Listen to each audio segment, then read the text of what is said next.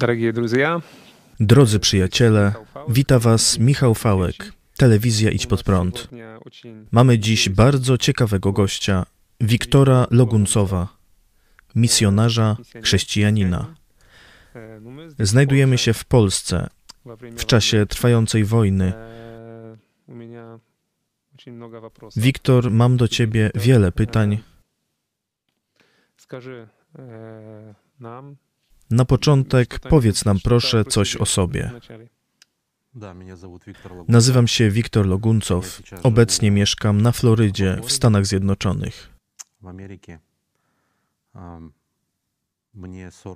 Mam 47 lat.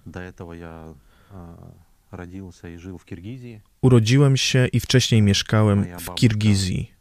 Moja babcia pochodziła z Odessy w Ukrainie, ale ja urodziłem się w Kirgizji.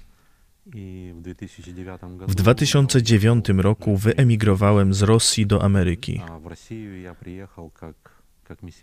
Do Rosji z kolei przyjechałem jako misjonarz w 1997 roku, a w 2009 roku wraz ze swoją rodziną wyjechałem do Ameryki.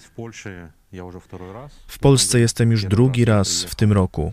Pierwszy raz przyjechałem na początku marca około tydzień po rozpoczęciu wojny w Ukrainie, dokładnie aktywnej fazy wojny w Ukrainie. Zostałem poproszony przez przyjaciół o pomoc w wywiezieniu dzieci z domu dziecka w Mariupolu. Tak, tak byłeś jednym z członków ekipy, która pomagała w tym przedsięwzięciu.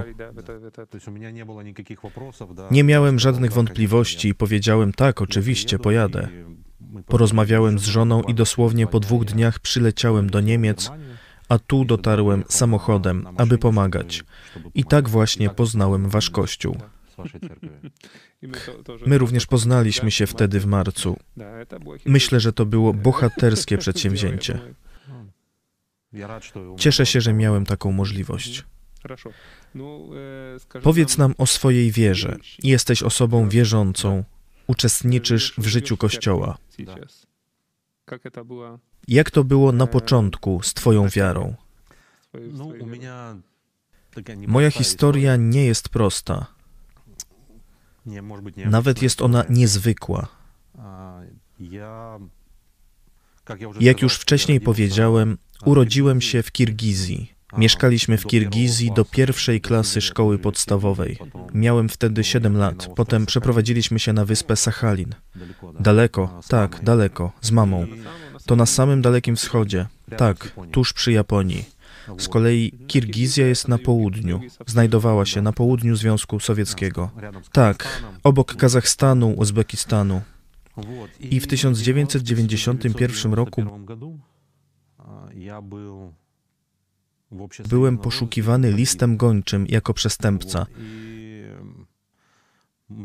I stało się tak, że kolejny raz uciekałem do Kirgizji, do swojej ojczyzny. Miałeś wtedy 16 lat. 17, 16 lat. Miałem prawie 17 lat. Ja w tym samym czasie przebywałem w Magnitogorsku, ale nie spotkaliśmy się wtedy.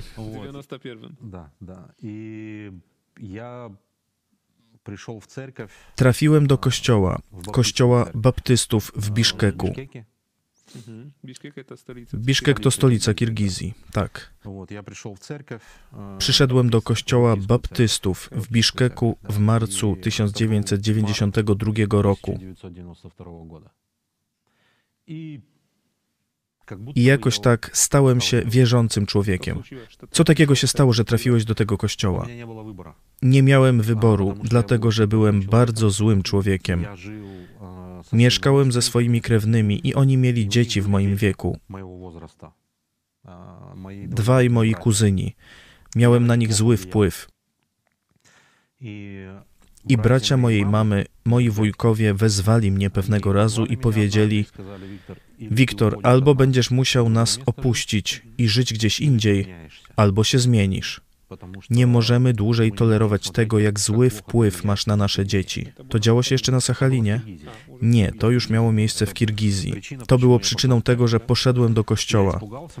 Przestraszyłem się, miałem 17 lat. Gdzie miałbym się podziać? Nie chciałem wylądować na ulicy. Na pewno było to dla mnie wyjście z trudnej sytuacji. Tak się do niej dostosowałem. Mhm. Tak to dzisiaj postrzegam. Mhm. Ale to było oszustwo. Oszukałem wszystkich, swoich krewnych. Oszukałem siebie oraz wszystkich ludzi wokół, że zostałem wierzącym człowiekiem i nie ma już konieczności mnie wyganiać. Czy słyszałeś wtedy Ewangelię? Tak, tak, słyszałem ją, rozumiałem ją. Wydawało mi się, że się nawróciłem, że nawróciłem się ze wszystkich swoich grzechów.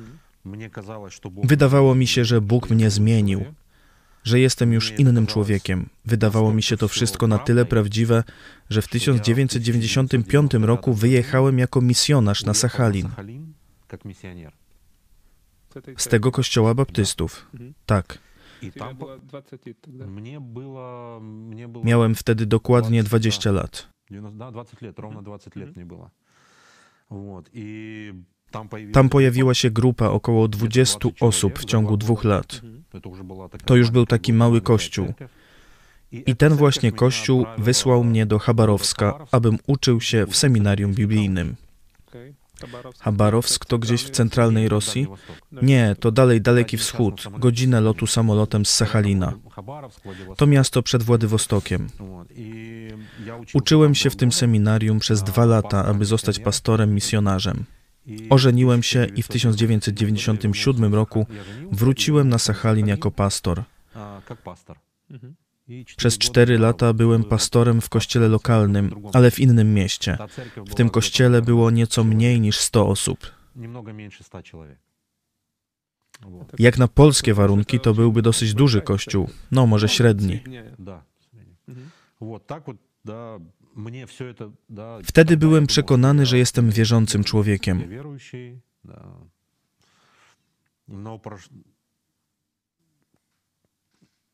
Ale w 2019 roku wszystko bardzo mocno w moim życiu się zmieniło. Bardzo mocno się pozmieniało.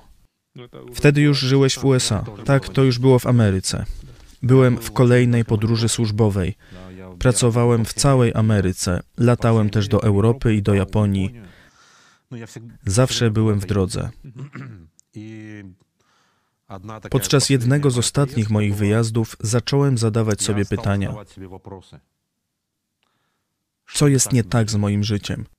Ponieważ wszystko było źle. Całe moje życie było bardzo złe. Zacząłem wtedy rozumieć wiele rzeczy i kiedy już właściwie miałem jechać do domu, Postanowiłem, że jak przyjadę, to porozmawiam ze swoją żoną o tym, co już zrozumiałem, że czynię niewłaściwie. Kiedy wróciłem do domu, moja żona, a właściwie była żona, powiedziała mi, że nie chce dłużej ze mną żyć. Powiedziała, że chce się rozwieść. A byliśmy małżeństwem od 20 lat. Ona powiedziała: koniec. Mieliśmy wtedy skomplikowaną rozmowę. Miałem przekonanie, że moje życie się zakończyło, że nie ma dla mnie żadnej nadziei. Całe moje życie było zniszczone. Miałem poczucie, że jedynym wyjściem dla mnie jest samobójstwo. Teraz rozumiem ludzi, którzy podejmują decyzję o popełnieniu samobójstwa bo w takiej chwili nie masz żadnej nadziei. Nie rozumiesz, po co miałbyś dalej żyć. Nie rozumiesz, co dalej powinieneś robić w życiu. To był po prostu całkowity koniec. Jak to możliwe? Bo mówiłeś, że byłeś wierzącym człowiekiem, mającym Jezusa w sercu i nie miałeś nadziei? Miałeś potrzebę popełnić samobójstwo? Jak to było możliwe? Co dzisiaj o tym myślisz? No właśnie dlatego powiedziałem, że moja historia nie jest prosta. Ta chwila miała miejsce w domu. Miałem w domu sejf, w którym miałem broń.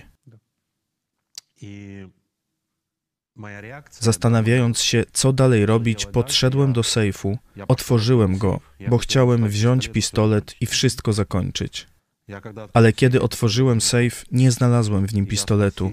Zapytałem moją byłą żonę, gdzie jest pistolet, a ona powiedziała: Nie szukaj, schowałam go.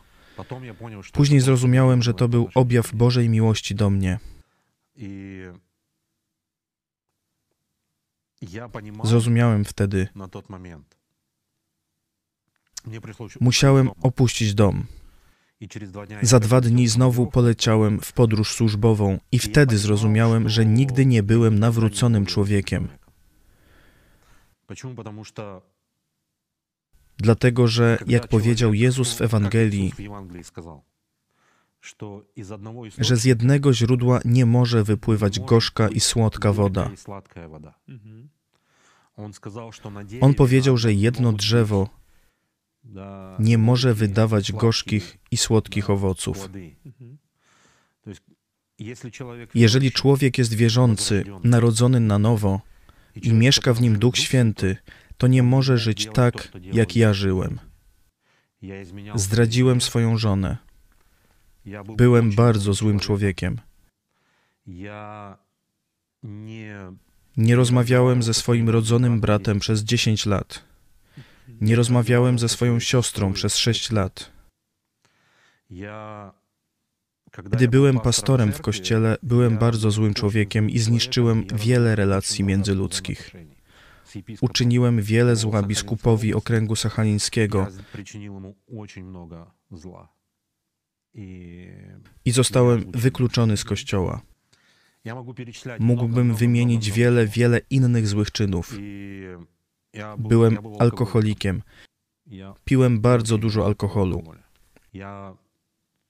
Jednego dnia potrafiłem wypić prawie dwa litry whisky. Sam jeden. Mhm. Mhm. Kiedy tak siedziałem pijany, patrzyłem w niebo i zastanawiałem się, co Bóg może zrobić z moim życiem, żeby to wszystko się skończyło. I Bóg odpowiedział. Jaka była jego odpowiedź? Taka, że straciłem rodzinę, Inaczej nic by do mnie nie dotarło. To był bardzo ciężki czas dla mnie. Nigdy wcześniej nie płakałem. Zacząłem dużo płakać. Bardzo ciężko było opisać mój stan i to, co działo się w moim życiu. Bo kiedy rozumiesz, że jesteś bardzo złym człowiekiem, a ja byłem bardzo złym człowiekiem, kiedy zrozumiesz, że przysporzyłeś innym ludziom wiele goryczy, cierpień i zła, mhm. bardzo ciężko z tym żyć. Miałem wtedy jedyne wyjście i bardzo jestem wdzięczny Bogu, że dał mi możliwość nawrócić się. Pierwsza rzecz, którą zrobiłem, to był telefon do brata, którego poprosiłem o wybaczenie. Później zadzwoniłem do siostry i też ją poprosiłem o wybaczenie. Prosiłem o wybaczenie żonę i dzieci.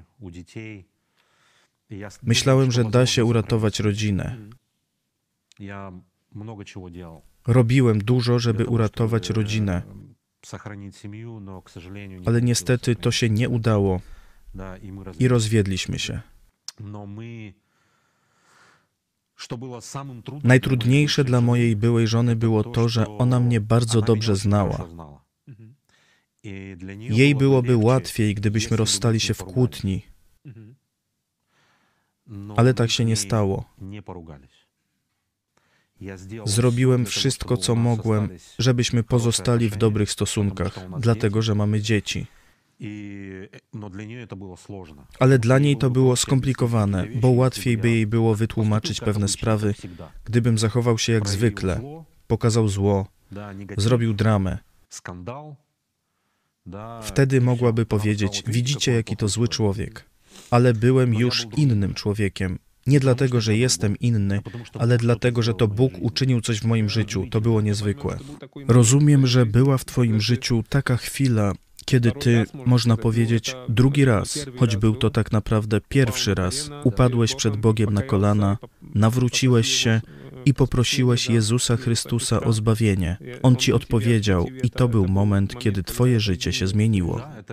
Tak, byłem wtedy sam, to było w Kalifornii. Dobrze pamiętam tę chwilę, kiedy zrozumiałem, że nie mam innego wyjścia. Kiedy ludzie mówią, że mają wybór, uwierzyć Bogu lub nie, mogę powiedzieć, że nie, nie mamy wyboru, ale w dobrym tego słowa znaczeniu. To dlatego, że Bóg prowadzi cię do takiej chwili, gdy rozumiesz, kim jesteś, jaki jest owoc Twojego życia, kiedy żyjesz sam bez Boga. Zaczynasz rozumieć, że jeśli dalej będziesz żył tak, jak do tej pory, ty dobrze, dokładnie i jasno rozumiesz, że idziesz do piekła. I to już koniec. I w tym sensie nie miałem wyboru, bo nie chciałem trafić do piekła. Normalny człowiek nie wybierze drogi do piekła. Dlatego powiedziałem, Panie Boże, nie chcę trafić do piekła. Chcę być z Tobą. Chcę być Twoim dzieckiem. Chcę być nowonarodzonym człowiekiem, dobrym człowiekiem. Nie chcę więcej czynić zła w życiu. Chcę czynić dobro. I Bóg mi przebaczył. Wierzę w to. Do tamtej chwili byłem hipokrytą. Jak mówiłem wcześniej, w 1992 roku miałem wybór skończyć na ulicy albo trafić do kościoła. Ale twoje wnętrze się nie zmieniło i dlatego zostałeś hipokrytą. Tak, byłem hipokrytą. Przez 22 lata byłem hipokrytą. To bardzo długo. I żyłeś w kościele. Byłem misjonarzem, pastorem. Ludzie myśleli, że jestem wierzącym człowiekiem, ale nie znali mojego ówczesnego życia. Ja wiedziałem, jak żyję, ale oni nie wiedzieli. Jeden z przykładów przemiany w moim życiu to moja młodsza córka. Ma na imię Aliona. Miała wtedy 16 lat.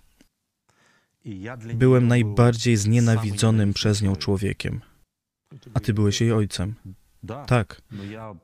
Ale byłem złym ojcem. Bardzo złym ojcem. Dla niej i dla starszej córki Daszy. Byłem złym mężem, złym ojcem, złym bratem. W ogóle byłem złym człowiekiem. Jej byłoby łatwiej, gdybym umarł. Takie miała do mnie nastawienie.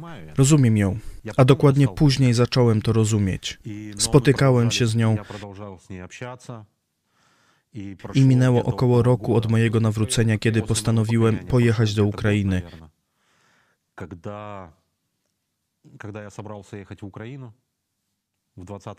W 2020 roku.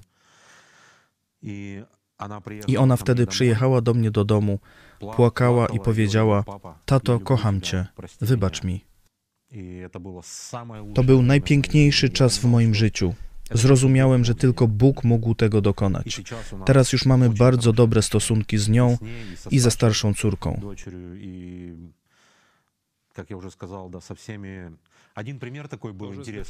Czy też z byłą żoną poprawiłeś stosunki? Z byłą żoną nie jesteśmy pokłóceni, nie jesteśmy wrogami, ale każdy z nas żyje swoim życiem. Mam teraz nową rodzinę. Prawie dwa lata temu się ożeniłem.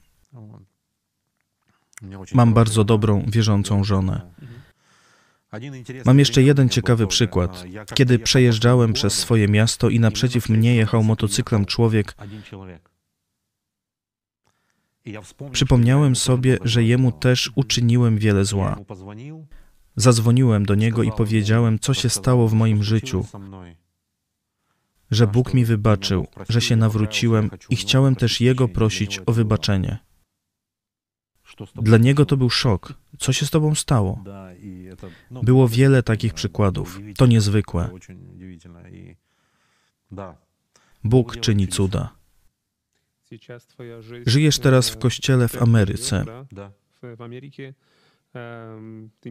Jesteś misjonarzem. Nie, nie jestem misjonarzem. Kiedy trzy lata temu stałem się wierzącym, prawdziwie wierzącym, zacząłem modlić się i modlę się o jedną rzecz. Byłem bardzo złym człowiekiem i uczyniłem wiele zła. I moje wielkie marzenie jest takie, aby Bóg dał mi możliwość czynienia dobra.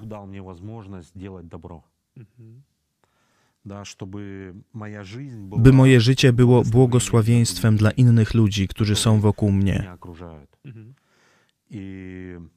Bóg daje mi taką możliwość, by pomagać innym. Tak jak mogłem pomóc dzieciom z sierocińca w Mariupolu a także innym uchodźcom, którzy byli tam z nami. Jestem bardzo wdzięczny Bogu, że daje mi taką możliwość, by pomagać ludziom i być dla nich błogosławieństwem. Tym się właśnie zajmuję. Twoje świadectwo jest bardzo ciekawe. Być może ktoś ma podobne pytania i jest w podobnej sytuacji. Ważne jest to, że nikt lepiej nie zna mojego życia niż ja sam. Każdy człowiek wie, kim jest. Czytając Ewangelię, widzimy, że każdy człowiek może odpowiedzieć sobie na pytanie, czy jest nowonarodzony, czy nie, czy mieszka w nim Duch Święty, czy nie. A jeśli człowiek nie jest tego pewny, tak jak ja nie byłem pewny trzy lata temu, bo przecież mogłem się kolejny raz oszukiwać. To dobre pytanie. Jak to było, że przez 22 lata oszukiwałem siebie i innych? Może znowu się oszukuję? Jeden pastor, mój dobry przyjaciel z Ameryki, nazywa się Rex Durham. Powiedział mi następującą rzecz. Wiktor, bardzo ważne jest, żeby przypominać sobie Ewangelię. Kiedy nie jesteś pewny, kiedy myślisz, że możesz się oszukiwać, przypominaj sobie Ewangelię. I ja do dnia dzisiejszego przypominam sobie Ewangelię. Kiedy mam wątpliwości, kiedy nie jestem pewien, przypominam sobie Ewangelię. W nadziei na to, że jestem odrodzonym człowiekiem. Chwała Bogu. Jeszcze jedno pytanie. Obecnie w Twojej Ukrainie toczy się wojna w twojej Ukrainie, да, ty Ukrainiec. Jak myślisz, co można powiedzieć ludziom z Ukrainy, co jest im w tym czasie potrzebne? Jest im potrzebne wsparcie i pomoc, dowolna pomoc. Powiem tak, jestem republikaninem z Ameryki, jestem konserwatystą, głosowałem na Trumpa, ale odkąd zaczęła się wojna, jestem bardzo wdzięczny Bogu, że teraz prezydentem jest Biden. Я To сказал samo то же самое, powiedziałem что w ты naszym говоришь. programie. Это удивительно. To niezwykłe. А, и сейчас в Wkrótce w ноябре будут listopadzie выборы będą w Ameryce wybory połówkowe do а, в kongresu. Нижнюю палату, да, в палату представителей, да, это как нижняя, п- есть конгресс, есть Да. нижняя палата представителей. И э, Lider partii republikańskiej powiedział, że jeśli zwyciężą w wyborach, to przestaną pomagać Ukrainie. Nie mam więc wyboru. Jestem za Ukrainą. Chcę, żeby Ukraina zwyciężyła w tej wojnie najszybciej, jak to możliwe. A jest to możliwe dzięki pomocy Ameryki. Niestety nie rozumiem, jak w ogóle można w takiej sytuacji nie pomagać Ukrainie, nie pomagać Ukrainie. Lub zatrzymać tę pomoc, dlatego że tam zabijają dzieci, tam po prostu niszczą naród. Tak, to ludobójstwo. Tak, ludobójstwo. to terroryzm. Powinniśmy modlić się w tej sprawie, powinniśmy o tym mówić, powinniśmy robić wszystko, co możemy, aby ta straszna wojna zakończyła się najszybciej, jak to możliwe. To również nasze Да, это marzenie. моя бо- огромная мечта. To moje największe obecnie marzenie, żeby ta wojna zakończyła się jak najszybciej, bo tam znajdują się moi bracia i moje siostry. Там мои братья и сестры. Мгм. Как ты думаешь, м, Jeszcze связан jedno вопрос, pytanie. как Jak изменится myślisz, jak sytuacja, po wojnie zmieni e, się sytuacja между поляками и między украинцами Polakami после a войны? Ukraińcami? Я У немножко нас, у знаю. нас historia я тоже- не Znam trochę historię i ona nie jest prosta. Delikatnie mówiąc, nie jest prosta. Непростая. Мягко сказать. Мягко сказать, Да. непростая. Но то, Ale что to, co сделали Polacy поляки для zrobili dla украинцев, Ukraińców, jest dla mnie Для niezwykłe. меня это удивительно. В- Поляки Polacy są niezwykłymi ludźmi. люди. To, что To, вы że mogliście смогли przyjąć do siebie tylu принять uchodźców, себе столько беженцев, Mhm. оказать okazać такую Ukraińcom помощь taką pomoc. Jestem Wam za to bardzo wdzięczny. Za każdym razem, gdy spotykam Polaków, mówię wielkie dzięki za to, co zrobiliście dla Ukrainy i co dalej dla niej robicie. I kiedy jechaliśmy do Ukrainy tydzień temu, widzieliśmy polskie flagi w zachodniej Ukrainie. To było przyjemne. To się zmieniło. Ukraińcy cenią i rozumieją, co zrobiliście i co robicie. Mam wielką nadzieję, że między Polską i Ukrainą nie będzie więcej granicy, kiedy zakończy się wojna i będziecie nawzajem jeździć do siebie w gości jak bracia. Wtedy pojedziemy razem do Twojej Odessy. Tak, to jest moje marzenie. Wielkie dzięki, Wiktor. Dziękuję, dziękuję za możliwość rozmowy. Modlimy się do Boga, abyście zwyciężyli i by wielu ludzi przyszło do Niego. Dlatego, że wojna to straszny i ciężki czas. Ale jest to czas, gdy wielu ludzi szuka Boga. Tak. Tak, dziękuję. Chwała Bogu. Modlę się o siłę i wytrwałość dla Ukrainy. Dlaczego? Bo walczą nie tylko o swoją wolność, ale wolność nas wszystkich, moją, mojej rodziny. Dziękuję Wam. To są nasi sąsiedzi zrobili to, co powinni zrobić. Dzielnie walczą. Chwała im za to i oby Bóg dał im siłę i mądrość do, do zwycięstwa. Są mi bliscy sercu. Są to ludzie dumni, godni. Czuję solidarność z nimi, myśląc o tym, o naszej historii, którą naród polski też kiedyś przeżywał. Należy się o nich modlić, ich wspierać, pomóc im też w odbudowaniu ich domostw i rozpoczęciu nowej przyszłości.